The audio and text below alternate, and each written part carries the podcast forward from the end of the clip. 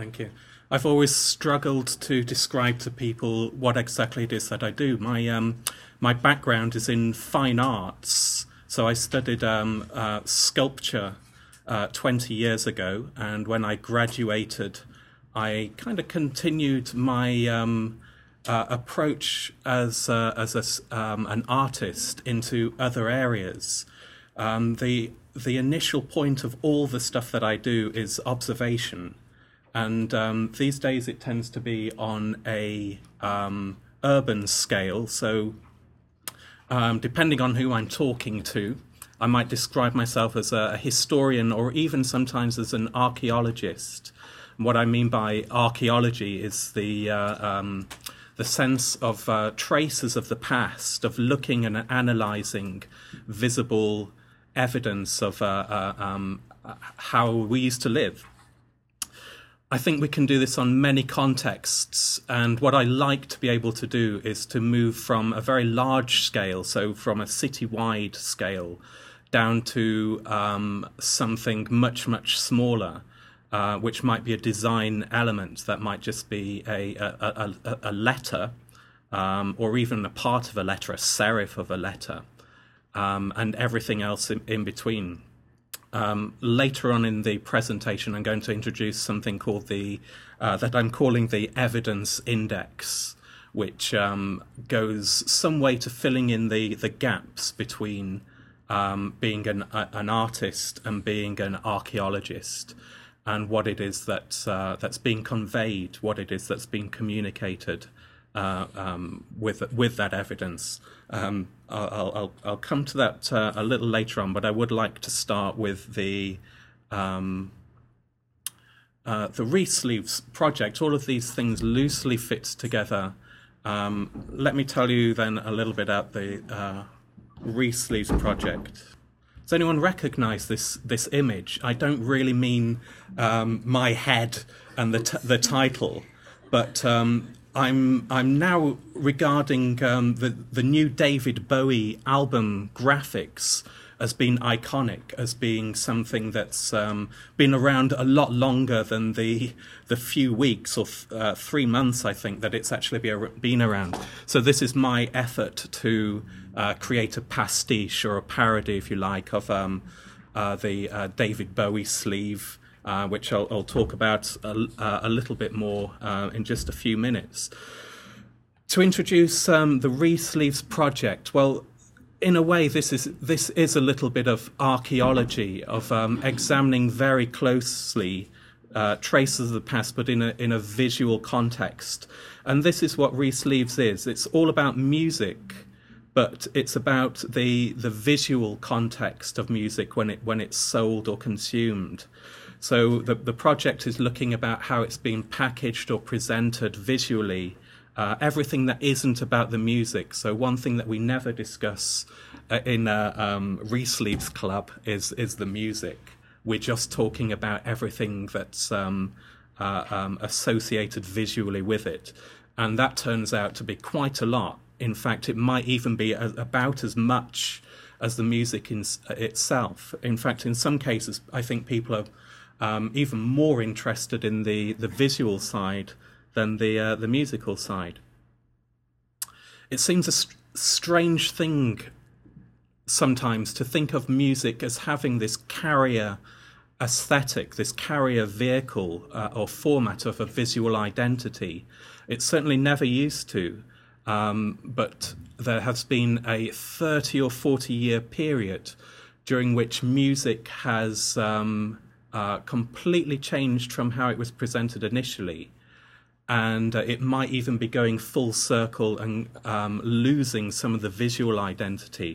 But for, uh, certainly for a very long time, uh, music, when it was uh, uh, when, when you would buy it, when you would uh, um, uh, uh, um, hear something on the radio and decide you wanted to become the owner of this uh, this piece of music, would come with a um, Uh, a, a, a card sleeve, and initially that would have been merely to protect the very fragile uh, grooves of the record. Um, as the uh, industry, as the record label decide, realised that they could put more information um, on this protective sleeve, the whole genesis of um, uh, the um, uh, graphic design element of uh, record sleeves began. And there are some uh, classic, um, uh, that's a little bit off the screen, but never mind, some classic uh, images that uh, um, are pretty much twentieth century design icons, um, perhaps even more so than the uh, the music itself.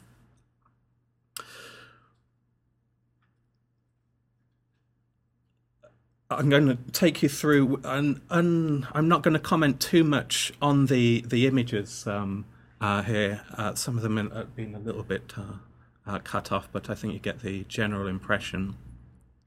Uh, just as a visual um, trip through the last thirty or forty years, so we're going back to the nineteen fifties here uh, with um, some of the images. This is nineteen sixties. And um, I'm sure all the, a lot of these will look very familiar to you.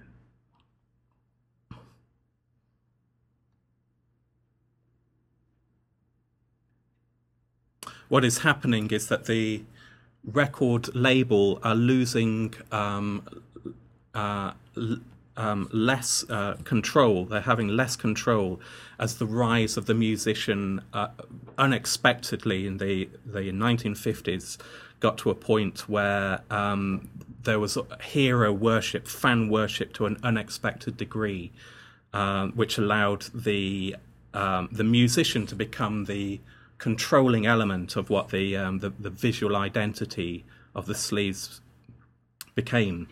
Um, the graphic designers themselves might even become um, approaching star-like uh, um, uh, capacity.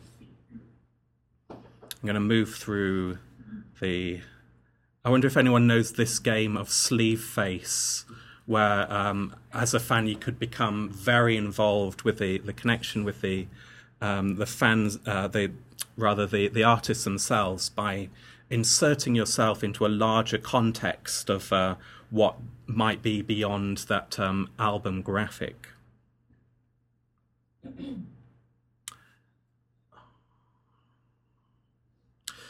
So what would we include in our Re-Sleeves analysis? Well, I think at its core is surely the um, the long player uh, album sleeve. I, I don't expect anyone really to have, um, unless there's any hipsters in the, the audience, uh, I don't think I'd expect anybody to uh, still buy um, uh, music in this format. But a vestige associated with the... Um, Uh, unless there are, are there any vinyl buyers in the... Yes, I'm, I'm glad. Uh, I'm glad there's at least one. Um, but uh, even if you don't um, buy on vinyl or C D, even, I don't necessarily expect you to. There's a vestige in the the square format of the the um, the graphic. Um, so if you do uh, download your, your music from iTunes, for example, the associated uh, um, image, even though it's much, much smaller than its uh, um, original size, is still a square. And um, it need, these days it needn't be any, any particular shape. I think uh, we'll see um, a rapid expansion of um, what those shapes might be to, uh, to identify the... Uh, the album. This is um, uh, uh, the, the image that's up at the moment. This is one of my favourite records. This is by Brian Eno, and the album is called Here Come the uh, the Warm Jets. Um, let's go back to the year, um, not when it came out. I didn't. Uh, I was only two years old when the album was released, but when I was um, about fifteen years old, I encountered, um, I think I was dissatisfied largely with the um, um, music in the, um, I was hearing on the radio, and did a little bit of research of my own and found a very personal, very um, um, um, uh, private, if you like, um, uh, discovery with uh, Brian Eno and Roxy Music especially. Um, that uh, that wasn't current, and th it was very difficult to find any information about um, um, this musician.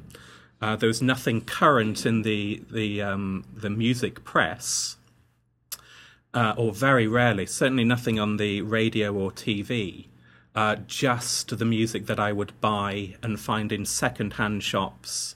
Um, before the internet, it was very difficult to find any information. And so what I found myself doing was to um, keep going back. Once I'd listened to the music, I would keep going back to the um, the album sleeve, the, uh, um, uh, the the text on the back, which I haven't included here. This is all about the the, um, the front, the cover of the the albums. Um, but I would devour every. every element of information on the sleeves, and uh, initially to be informed, to know what the the um, the message was, what was being communicated beyond the, the music. Was there more information that I could get from my from my heroes beyond um, what I was hearing on the on the record? And the more you want to find that information, Um, things can start, the, the message, the communication from the graphic designer or from the artist can start to go wrong. I kind of imagine, uh, especially with music uh, visuals, that um, something like an arrow is just being shot into the air. So with, with other forms of graphic design, with advertising or um, um, some other illustration kind of approach to um visual communication, I think of an archer and have, uh, having a target and the arrow um, either reaching that bullseye or coming quite close to it, because there's a very specific message that needs to be communicated. With um, with album designs, I sometimes uh, picture the the archer just shooting an arrow into the air and not really minding where it lands. Um, Because it will, hopefully it won't hit anyone and hurt them, but it will land near somebody who will feel that the arrow was meant for them, or the whole trajectory, rather than being a, a direct mind-to-mind experience, is um, there's there's just something a little skewed about it. And I think it's something that's uh, perhaps even unique to, in graphic communication, in visual com- communication like this, to um, um, the um, the record sleeve. Um, the different elements, the different layers that uh, uh, you can find the information on. Certainly the cover. So I, I, all the all the images that we'll be looking at, I think, are uh, just the covers of the albums. But certainly um, um, from about nineteen sixty-seven onwards, um, the back uh, of the cover would start to have visual elements as well, rather than just being purely text. Uh, the text might just be um, the song tracks, uh, where the album was recorded, perhaps who recorded it, and pretty much that would be at the, the end of it. nineteen sixty-seven, um, let's go back to one of the images. I can't believe people don't know this uh, very important uh, release. Um, it was the first album that had uh, the lyrics printed um, with the, uh, the the sleeve. Um, until then, I think people had regarded pop lyrics as being so meaningless or throwaway that there was no point in uh, in writing them down. Um, there was no real point in presenting the the sleeve as being anything more than just a picture chosen by the studio, a photograph at that, um, of the artist, the, the title of the album, and the name of the, the, the artist. Why put more than that into it? And I think the increase in, the unexpected increase in fandom of some of the, the um, musicians led to an explosion in design that didn't always come across directly. Um, The fans, in their search for information, would come up with their own um, interpretation, and let's do that. Let's. I'll go through my own experience with it, with this album. I would look very closely. So essentially, what we're looking at is um, a mantelpiece in Brian Eno's London flat, and the associated um, ephemera of his life, things that had built up that um, might give a clue to his um, his identity. And this is certainly something I wanted to know more about. Um, if you go to your friend's home, um, what what's the, if you've not been there before, what's perhaps one of the first things uh, you do when you when you arrive? They're in the kitchen making you a cup of tea. You might browse through their record collection if they have one there. If they don't have that, that's okay. You might look at their um, uh, books. If they've got a bookcase, you might get a, a clue, um, a little bit more information about y- your new friend um, f- from this. Or you might look at their ornaments. If there's no books there, you might look at their ornaments just to get a, a picture that extends beyond the person you know from direct contact. And this is exactly what's happening in the, the pictures, picture here. And this is what I would do. I would look closely, very closely at what some of these um, elements would be to try and get a um, an idea of what the um, uh, the art, what Brian was all about. This, um, uh, I apologize for the relatively low um, uh, resolution of this, uh, this image. I, I took a photograph of it last night. And um, I'd hope to do a bit a scan instead. My scanner stopped uh, stopped working, but I hope that um, the uh, the picture there is clear enough to see that the, that is a um, very early seventies style psychedelic um, graphic um, uh, piece of lettering. And I think the colouring from this um, appears from the, the the piece of ceramic behind. So uh, at the top left of that image is a jug with some colours on it, and that's where the colours come from. I think that's a common enough uh, graphic um, uh, design technique to borrow a colour palette from something in a photograph. Uh, Eno himself appears reflected in a mirror, certainly not central in the uh, the album sleeve. It's uh, up to the top and the right. Um, and the most direct image on here is a photograph um, of, uh, so it's a photograph of a photograph. I think Eno's deliberately being coy about being um, identified specifically. I think this is a challenge that he's um, put to us. It might not be, but the way I read this is that it might be a, a challenge for, if we want to get to know him, then we have to go through lots of uh, mirror traps and tricks and uh, some false uh, um, directions before we get to, to know him. Um, I w- became fascinated with some of the objects in the uh, to the left of this this image just here. I became um, uh, very interested in what this machine actually did. What what could it be? Uh, closer inspection revealed it was a, a hairdryer, and um, Uh, the mystery kind of disappeared a little bit then, but I thought, well, this album is called Here Come Come the Warm Jets, Here Come the Warm Jets. Maybe that's why the hairdryer is there, a jet of warm air um, uh, coming from that. It might be from something else. A warm jet might not be anything at all. But I thought, I wonder if the sleeve is visually communicating um, some of the song titles. Um, is that clear? Well, that is. That's a, a packet of cigarettes, um, uh, Camel brand, uh, a little bit exotic, Turkish uh, blend, which would have been Eno's favourite, slightly pretentious uh, selection. But there is an, a, a, a track on the album called uh, Needles in the Camel's Eye. So, which came first? The um, the the the, the um, album, uh, sorry, the, the track title, or the cigarettes. Um, it seemed again to fit the, this uh, this notion that I had that the, these were um, song titles being illustrated. These are um, dead flowers. So going back to the uh, um, the album title, there are some ceramic um, flowers in the middle, and some dead flowers hanging um, all around it, uh, and to. I think it might have shown that he'd been on tour a lot. He'd been on tour with Roxy Music and wasn't home to water the flowers. But there is an, uh, a track on the album called Some of Them Are Old.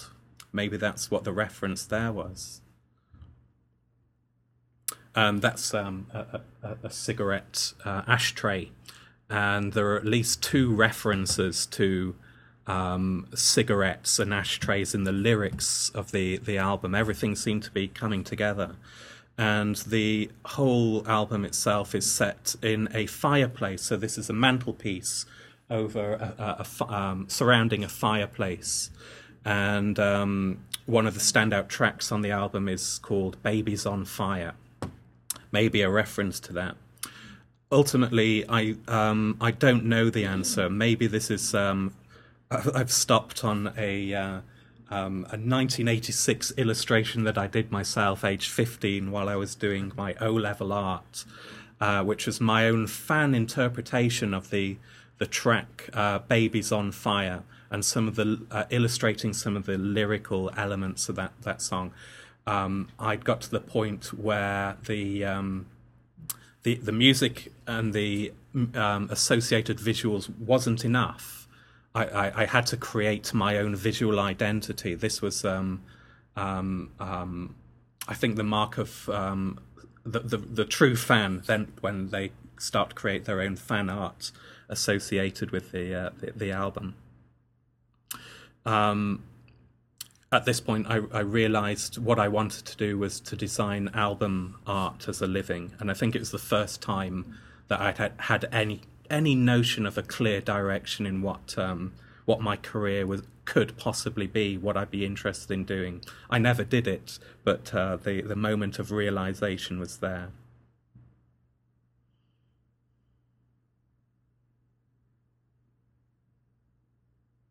I think this is something that happens in isolation. I think um, it's a necessarily um, um, a, a, an experience removed from a social environment. What I would uh, like the Re-Sleeves project to become is not merely a um, a memory of um, having done this kind of analysis as um, as teenagers or young uh, young people, um, or even currently, but I, I would like it to become a, a shared experience. Um, one thing that um, uh, the I, I made a list here of the obvious things that um, Re-Sleeves projects will will look at. We'll look at the the covers of albums, the the back. Uh, sometimes albums would open up as a gatefold. Um, there'd be all sorts of uh, um, inserts uh, associated with the album. You might even have a special edition of the album which was on coloured vinyl or possibly even a picture disc. The label itself in, uh, in the middle of the, um, the grooves, sometimes it would just be text, uh, other times it would be another visual clue that um, uh, was uh, uh, ripe for analysis. Uh, a run-out, uh, scratched message might sometime appear in between the spiral of the, the music and the label. There might be a, a scratched message uh, orig originating from the band, so not, not so much the pressing plant, but from the, the band or musician themselves. And if you found, uh, if you discovered that message, then that really was such a... Um, a direct experience. Um, those messages were so cryptic, though they, they it was very difficult to know exactly what uh, what was intended. It might sometimes just be a lyric from the um, the music, or sometimes it would be something um, um, less obvious.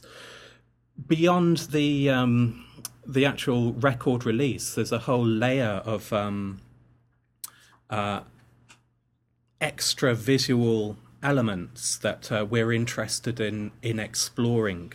Um, some of those might be um, uh, the T-shirt, or the, I think perhaps even more popular now than a T-shirt is the the shopper. I, I brought my own. Um, um, uh, uh, this this is what I use as a bag. I don't wear band T-shirts quite so often these days. Does that, is that, does, are there any Sun fans in the the audience today? But, well, they're um, very heavy uh, American band um, who um, have been going for about ten years or so. They're they're very much interested in um, having a, a strong visual identity on stage. So they wear um, hooded um, um, robes. And there's um, a lot of smoke on stage that they're barely visible. And this kind of mystique is communicated through their, their records as well. Um, but to have a, a, a T-shirt or a bag like that or a badge is a form of um, reaching out for this kind of social experience. It's to deliberately identify yourself as being interested in political, uh, particular thing, uh, a, a particular music thing. Um, I was interested in why it was that I'd moved away from wearing uh, band T-shirts, or indeed T-shirts of any any kind with a, a message on. Maybe it was because it was too uh, much of a an expression, to, maybe too giving too much away.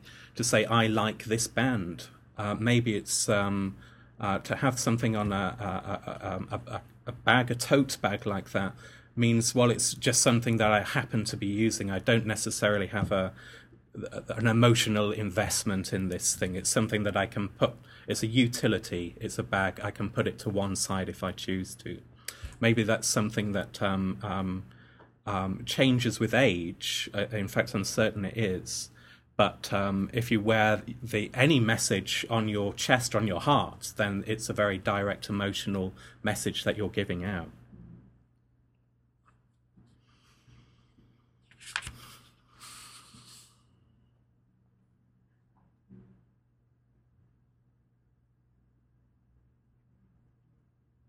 Let's have a look at some more images of um, some of the, the albums that we'll, we've already discussed. We've only had two outings of the podcast.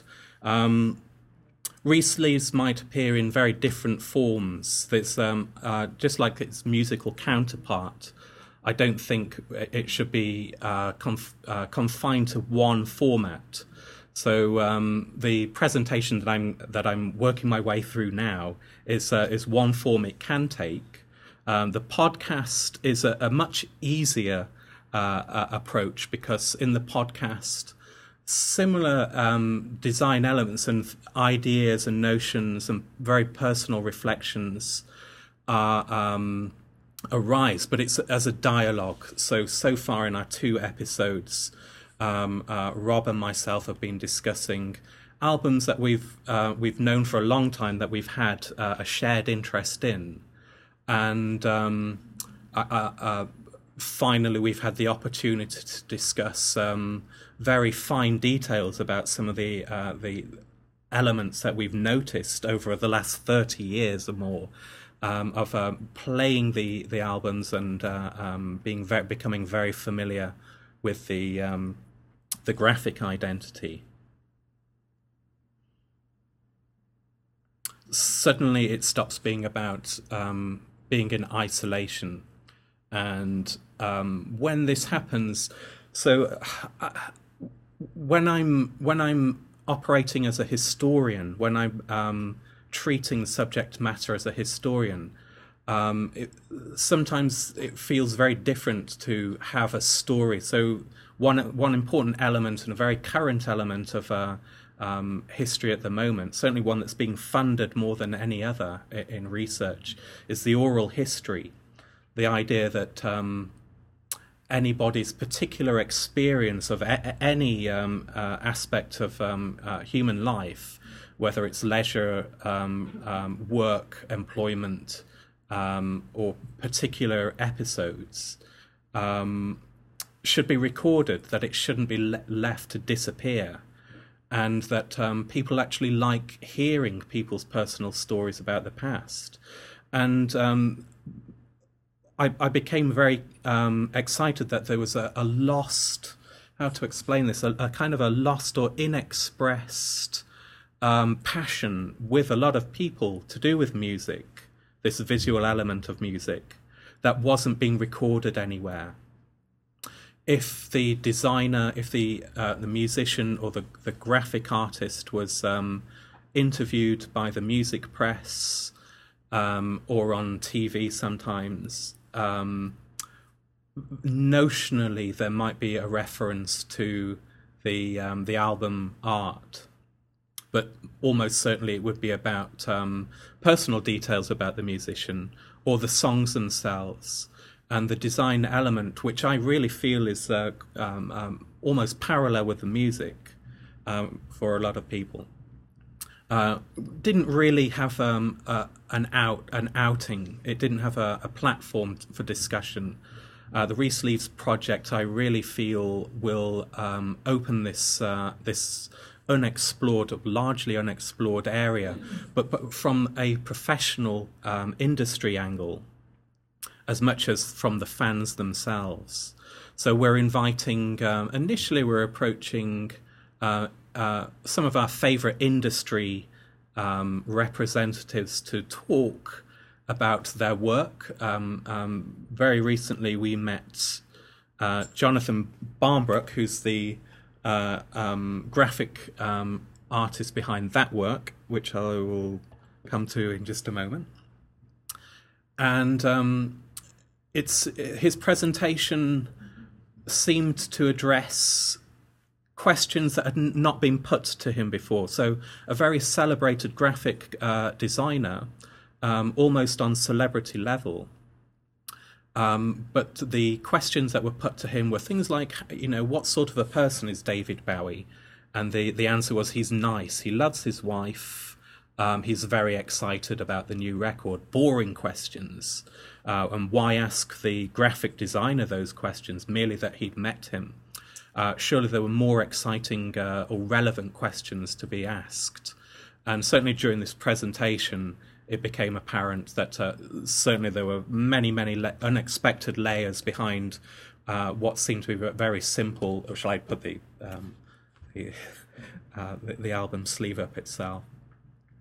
And um, I think a relatively, he had a relatively uh, rare opportunity to discuss it. Um, and he's a celebrity. Well, I consider Barnbrook uh, approaching ce celebrity level. And um, quite apart from the design discussion, I think he um, welcomed the opportunity to discuss things that were very close to his heart. So this was not merely any client. This was um, someone that he'd been a fan of since his uh, since his youth. Um, so another thirty-year block or, or more of um, of uh, knowing the artist's work and um, perhaps wanting to do something about becoming closer to him. And suddenly he had the opportunity to to to do, to do this. Um, but even if you're not a, a professional graphic designer, um, the Re-Sleeves project is interested in in talking to you about your particular um, uh, uh, relationship with between um, from the from the artist via the uh, graphic designer, and sometimes um, the studio will have a Um, a part to play in deciding what the that graphic identity should be, to to arriving um, as a as a finished form as a record, and then um, through your ear into your mind and into your soul. I think it's a long journey, and I think it's um, something that uh, um, I think uh, uh, we have an unexplored uh, um, area here to.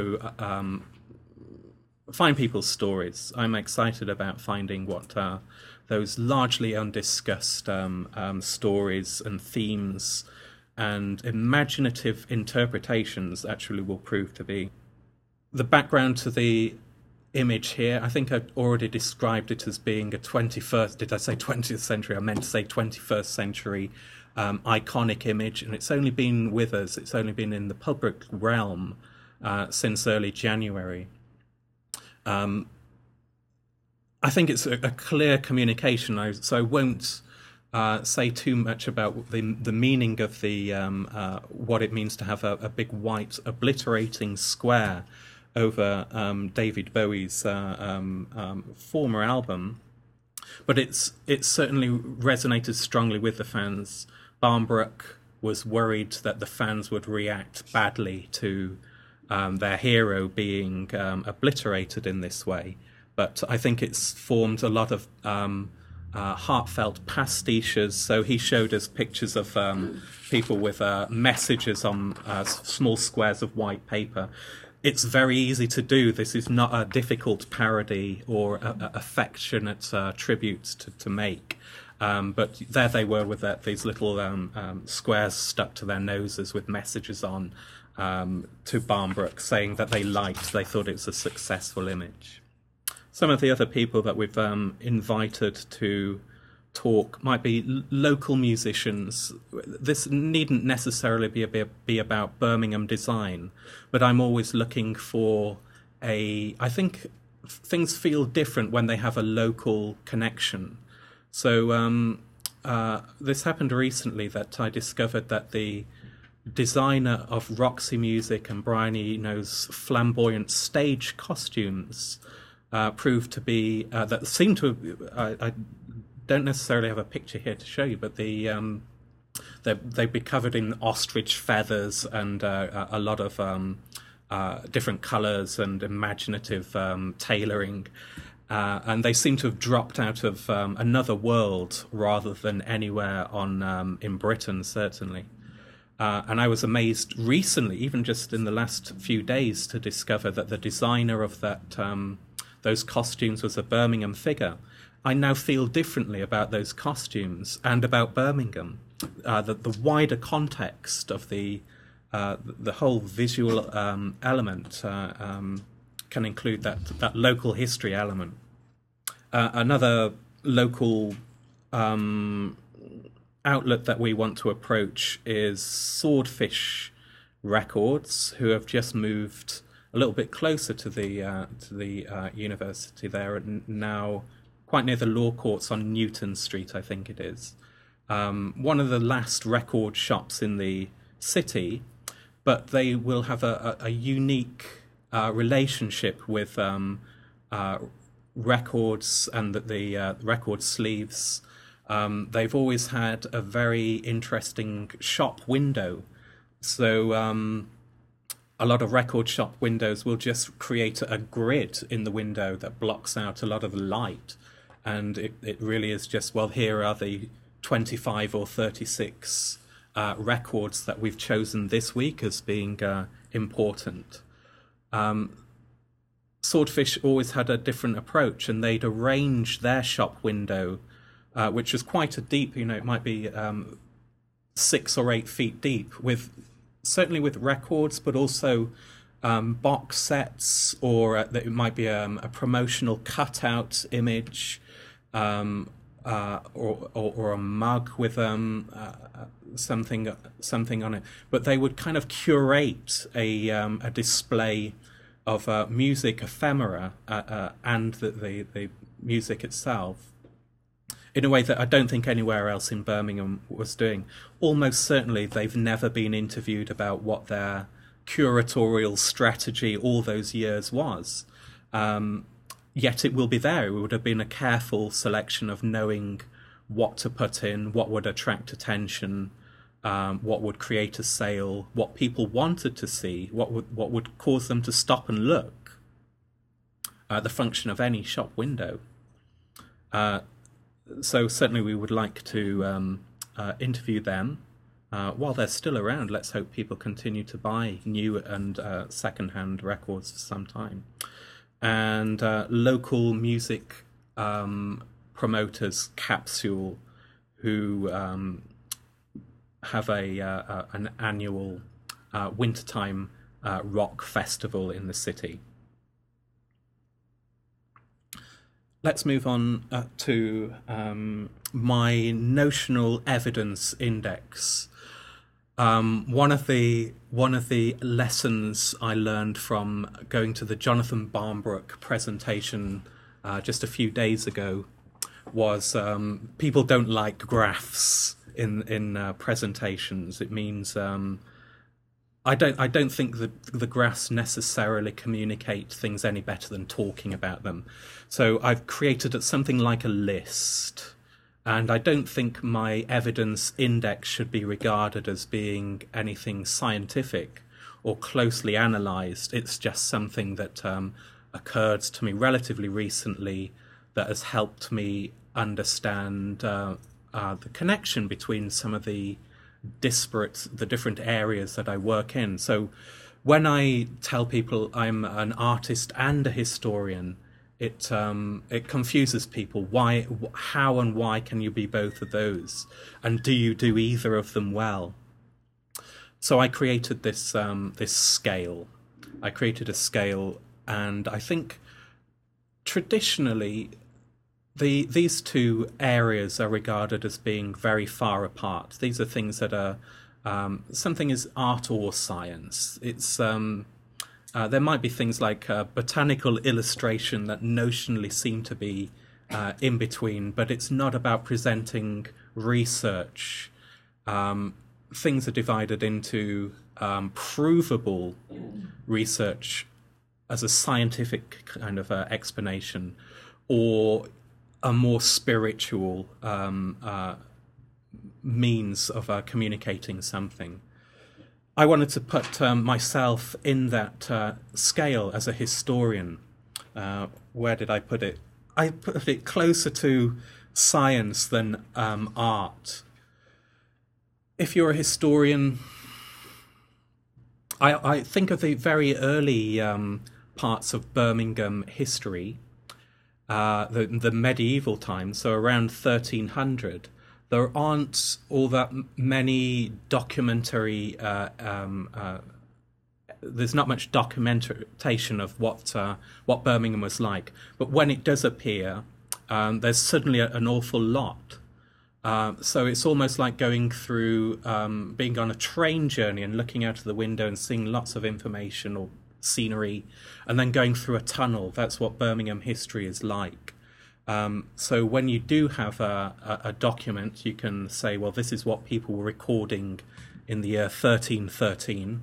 Uh, for example, there was a, a very serious fire, a very big citywide fire in the year thirteen thirteen.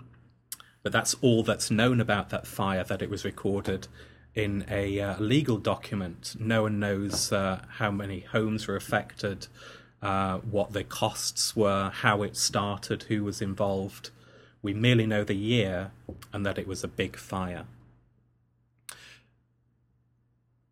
There are gaps to fill. The the reason that I um, uh, um, uh, tell you this story is that uh, as a historian, there has to be, there, there at some point you have to say, well, this is what might have happened during that period. There's no point saying, well, we don't know, so that's the end of that.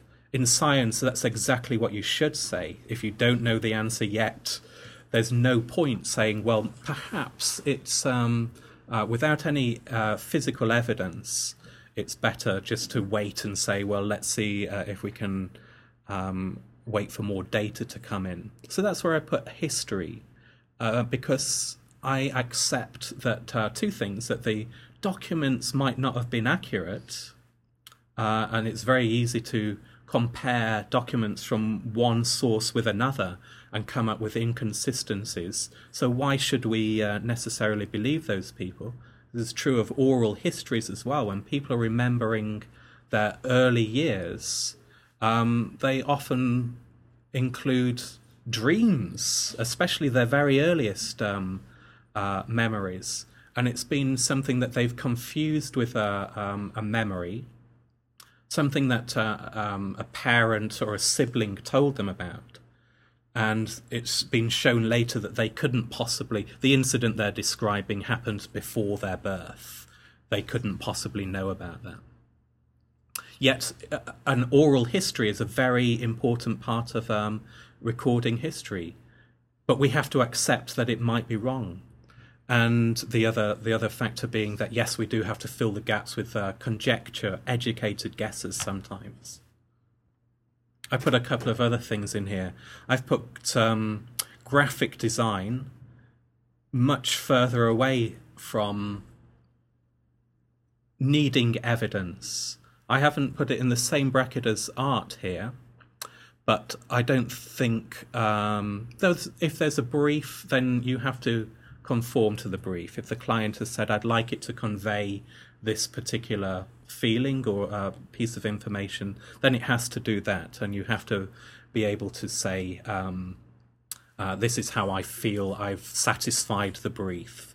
Um, there is an element of proof required. I've also put journalism just about in the middle here. I think uh, there are different types of um, journalism that could create um, a lot of problems with my linear scale. Perhaps it needs another axis, but I don't want it to be a graph. I don't want to start getting into um, to graphs with this.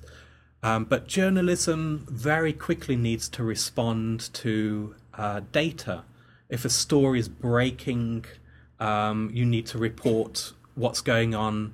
For certainly at one time, the, the newspaper that was being printed that night, uh, these days, you need to be able to create copy for the website later that uh, hour. If you're tweeting about it, then you you need to, to do it uh, instantly, or someone else will get there first. And that's at the expense of weighing up the reality of what uh, uh, what's happening. You haven't got time. Um, there are different there are different timescales in journalism, which is why I put it in the middle. I think it can go either way in terms of uh, providing evidence. Uh, legal issues I've put in uh, closer to science. If someone's going to be uh, sent to prison, we need a little bit of time to weigh it up. What what one, what went on? What happened? Um, but not so quickly that it takes up all our, all of our time. I've put madness at the top. And I've put advertising in there a little further down. If anyone is interested in um, particle physics and tries to get a, um, a grip of what's happening with um, uh, discoveries, recent discoveries too, in subatomic particles, it can seem as though uh, those scientists are just not coming up with the, uh, the, the reality. Surely what they're describing can't possibly be real. How can something be in two places at the same time? Uh, my friend told me a, a, a, a nice story of when she was at um, a particle accelerator, and in the various offices down the corridors, the workers there would just lie with their heads on the floor, trying to understand what the machines were telling them was real. It was it was too difficult to understand. So I think it might be possible for this to be a circle rather than a, a, a scale of um, the fantasy of art matching the seeming evidence of what our instruments are telling us. So th- that list has helped me uh, approach my work as a, a historian or um, an, a researcher. Um, these are the lyrics to a David Bowie song called Always Crashing in the Same Car. It's one of my favorite Bowie songs.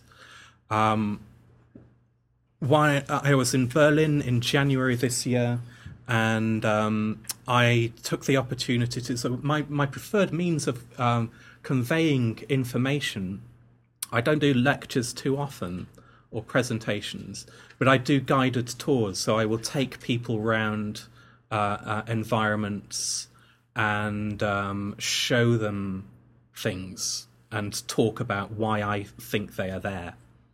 Uh, on my visit to Berlin recently, I wanted to extend my interest in uh, David Bowie's um, visual identity or the greater context surrounding his music, and visit places he had um, been to or done things. I wanted to visit the location of where this car was always crashing, apparently a real um, event. Um, he was uh, a, a, a bit of a, a drug fiend in those days. I think he's cleaned up his act now. But uh, in those days, um, he would have a, a drug dealer. And I think it, the, uh, what happened was that um, he'd been ripped off by his own uh, drug dealer.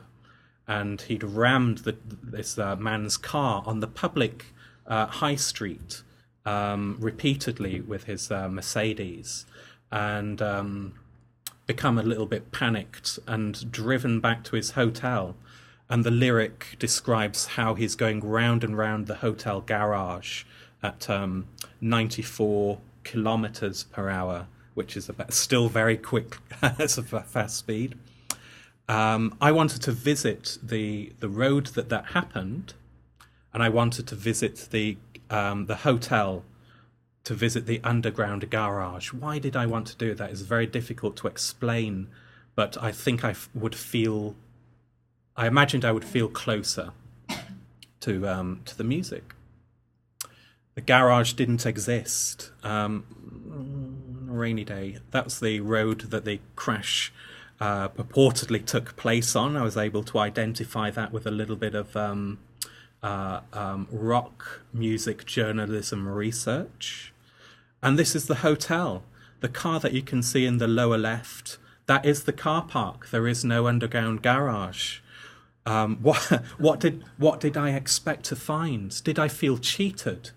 Um, that um, the the journalist hadn't accurately discovered what um, what the reality of that situation was. I shouldn't have done. I shouldn't have felt cheated, um, and I shouldn't have felt that I'd discovered some anomaly in somebody's research, because this is pop music. This is not um, a, a a claim that's ever intended to be proven. So my approach as a historian was unsuited to the subject matter. It was still an interesting experience and a valuable uh, journey. Um, and knowing the my evidence of it, um, uh, it, my index evidence, um, uh, my index of evidence, sorry, Uh, I, I felt I understood my own role in that uh, piece of research. Uh, um, a little closely. It didn't matter that um, um, I'd got it wrong and that the lyric didn't match the reality of Berlin. Um, Bowie was um, uh, a fan of milk and peppers, which is what I was eating for a few days exclusively. Why? Well, to get closer to the to the experience. I was looking for any evidence, really, and this is something that happens when your mind is tuned to a particular shape or pattern, that uh, when it appears by chance, it seems to have a, a particularly significant meaning for why it's why it's why you've encountered it, a message perhaps. Well, this was um, at an exhibition that I went to, an art exhibition. I don't understand the piece, why um, this uh, um, operating system for Windows is the David Bowie uh, edition. I don't know what it does that the um, the usual version doesn't do. Um, I assume it's going to be better, but I don't know why or what the message here is. But it became... Um, oh, at the bottom I've noticed there's a message that says, uh, including data from the song The Man Who Sold the World by David Bowie. Uh, two thousand four version. So I don't know what that means, but it certainly went into my... Uh, a scrapbook of evidence of uh, what David Bowie's Berlin actually was. This is a, an ironwork detail from the flat, the entry to the flat where Bowie lived with his friend Iggy Pop in nineteen seventy-seven. This would have been a very familiar homecoming image for Bowie. What... Um, What impact did it have on his uh, um, life? A marginal one, but it would have had some notional meaning.